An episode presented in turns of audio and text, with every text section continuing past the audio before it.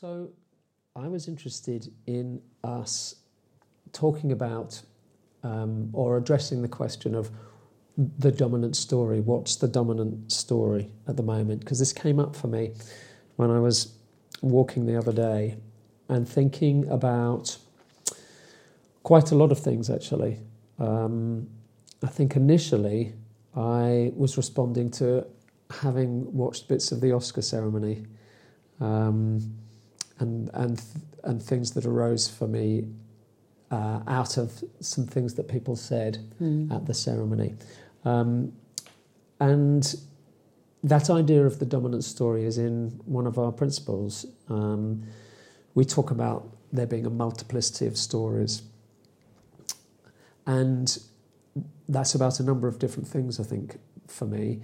Um, one is the idea that we are all made up of hundreds of different stories of our own experience.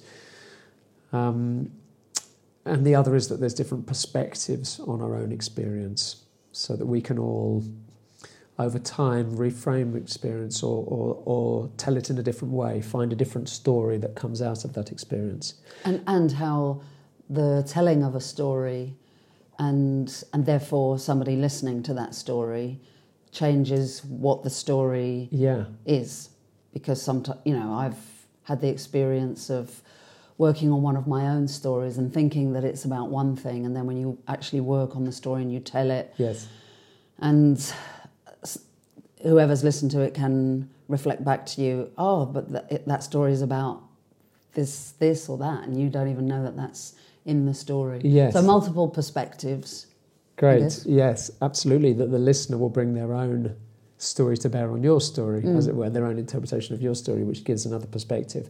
But I think in this idea that we all have many, many stories is the fact that we can all have a dominant narrative. We can find that um, we have dominant narratives about ourselves that play, um, and they are not the full story. Mm, mm. Yeah, and we can, because they're a dominant story for us, a dominant narrative, we can think that that's the truth. Mm. We can think that that's it. Mm. Um, but you know, every day when we uh, clear our listening together, Mm.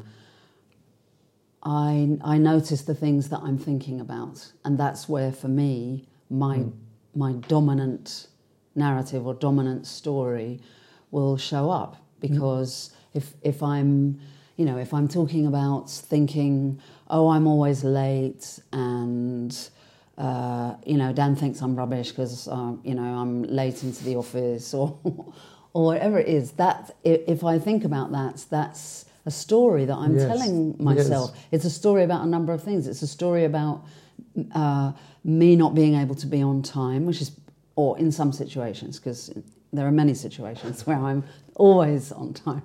Um, but coming into the office, it's like, do I have an, uh, do I think that I have an inability to get here on time, and do I think that you have a judgment about me not being able to get in on time? And those are those are sort of they can be a dominant narrative that shows up and a, and a narrative that's not helpful because Mm. it doesn't help me to get in any earlier if I think, oh, you know, my my co-worker is going to be cross with me. And also, it's patent, patently not true that you can never get here on time.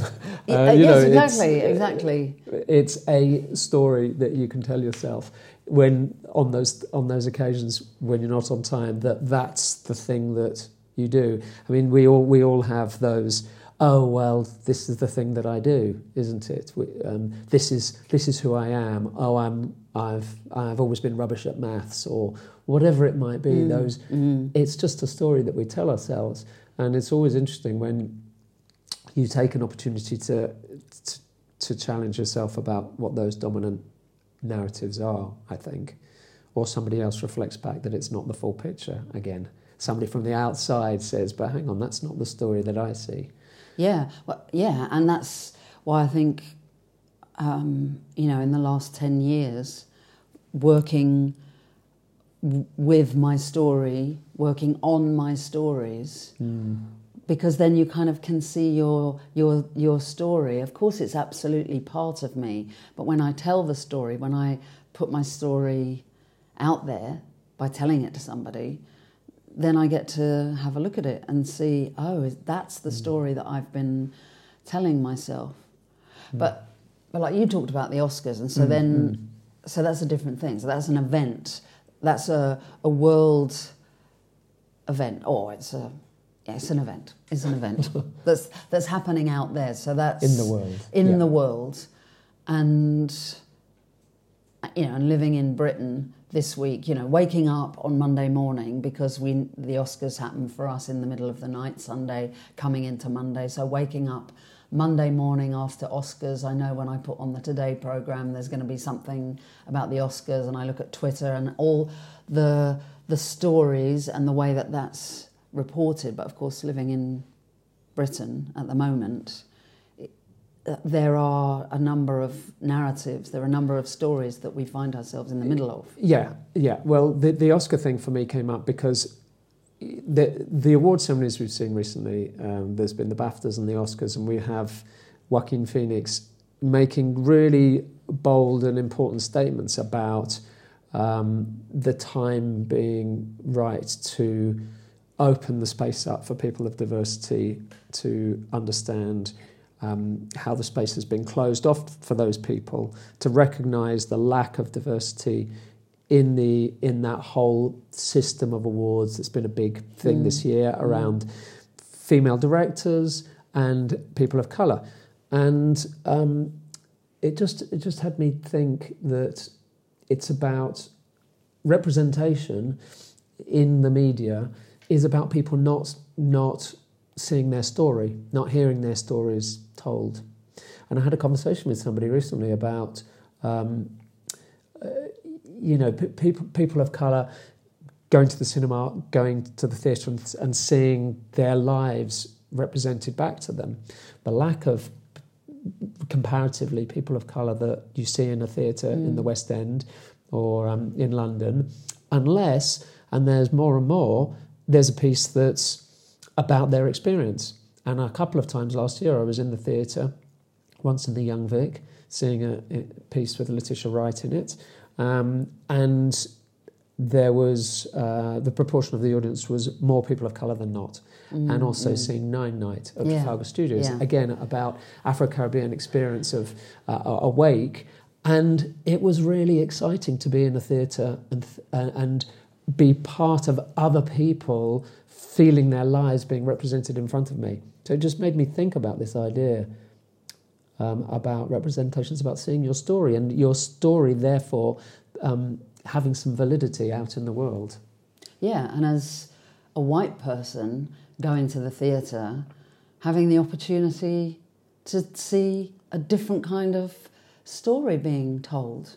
Yeah, because you know and suddenly it, i think my experience has been and it's and it's like it's um, the experience is getting faster and faster for me in terms of my um, waking up to the idea that i have been looking at the world through my story. my story Yeah. through my lens which can't be anything other than a white woman's lens on the world. That's that. That's what I've seen, and so now we have the opportunity to go to the theatre or uh, to see a film, or, you know, anything, anything, and or to an art gallery. to an art gallery to to Read see, yeah, to see and listen to work that not just tells somebody else's story, but because it's told by a person of color, then you know that actually, ideally, you're you are able to step into that world and see it through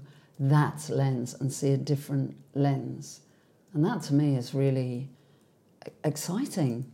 It's interesting um, because, yes, it's what it's making me think of, um, as well as this book that has just come out um, about these Mexican migrants, I think, Yeah, no, yeah. written by a white American woman. I don't and know what that- it's called. I- No, and I was just looking up to see if I could find it. But um, the whole question of whose story do you have the right to tell?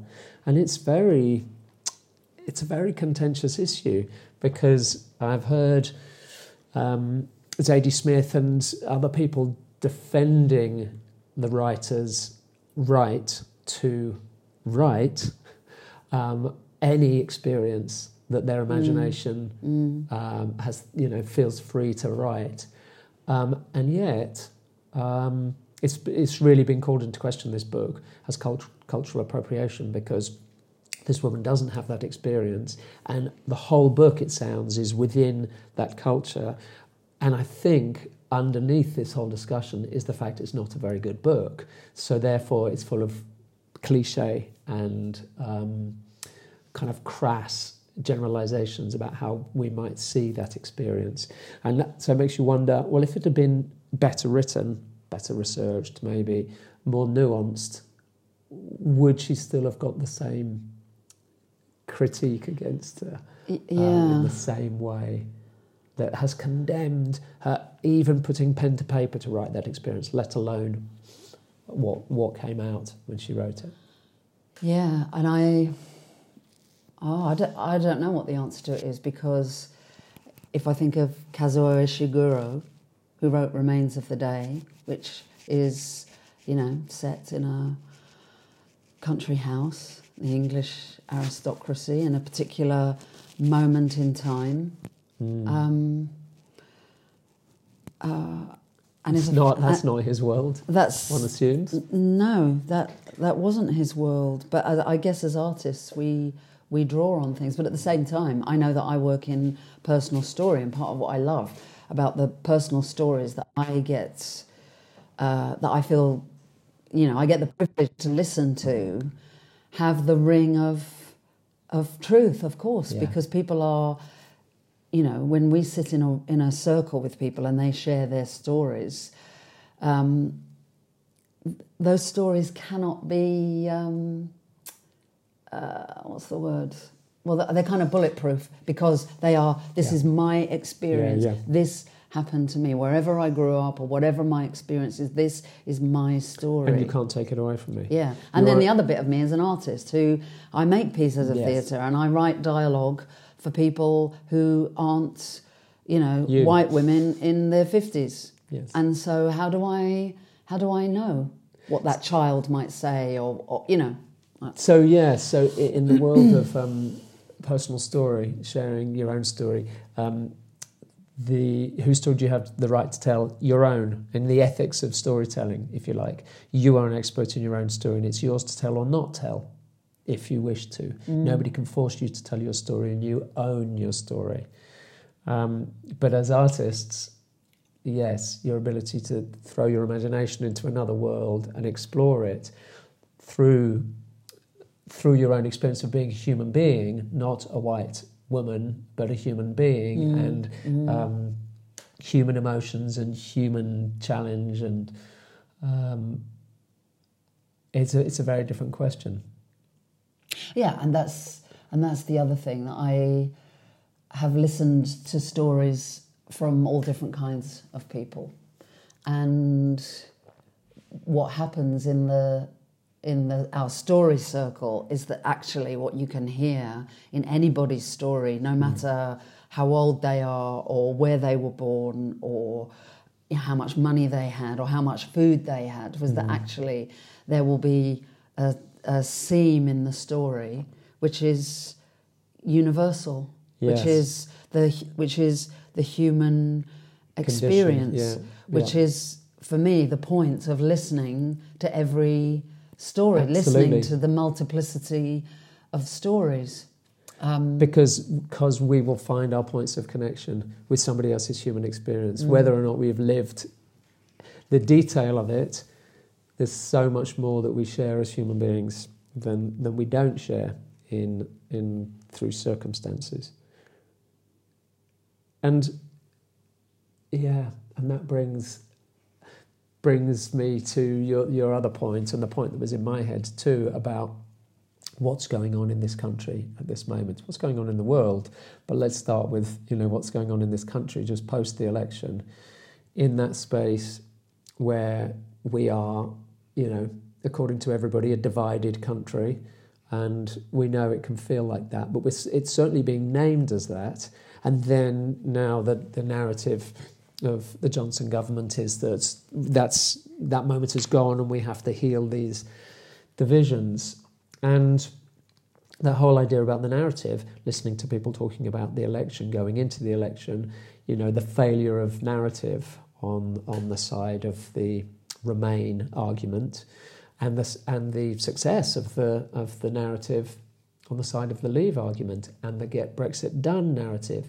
You know, the clarity of that message is, is all around how we respond to story on a very simple level, um, I think. Yes, yeah, and I'm I'm I'm trying to think about what you're saying, um, you know, with a kind of not just thinking about how, how I feel, yes. you know, yes. as, as as a Remainer in this, and because that's that's me just kind of being Im- immersed in this story and pulled into this story where I'm playing your part out. I'm playing my part in this story, and my part in this story is all about. Well, okay, okay. Now we're you know leaving. Let's let's see how it all goes for us, shall we? Which actually I can I can hear just underlines separation and yes. and and division. But if we so what's another story that we can that we can inhabit which which just circumvents that whole narrative of division? Because that's the dominant narrative well, here now. Yes, and I, I, I, we're all in this together, which is, you know, the undoubted truth. Just to quote George Osborne. Uh, yeah. Um, is uh, is that the only story that can kind of save us? Mm. We're in this together, and then we have to hope that leaders emerge, you know, and they might be in government or they may come from somewhere else entirely mm. as the leaders actually who can, uh, no, you know, see a way out of this.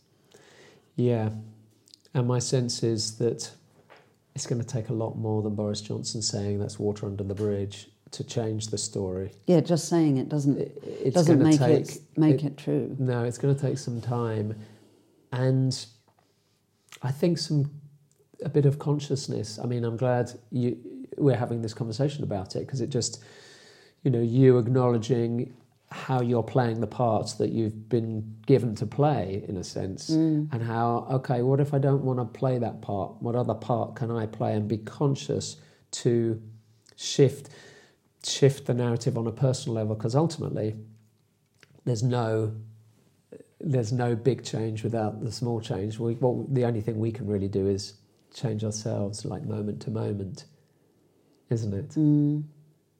change our own change our change our story moment to moment. Yeah, and I think you know when it was New Year and thinking you know another time when you think about okay, what's the story of this year going to be? Thinking about resolutions, things one things mm. one might start doing. I think at the beginning of the year it was about.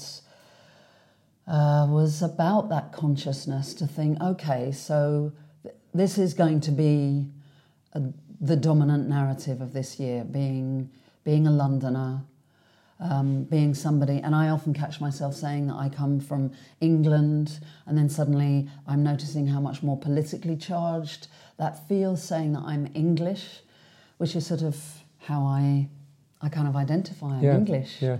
Um, and at a time when it feels like well, the United Kingdom could break up over this. Um, then that feels very political. So I'm like, no, I want to call myself British.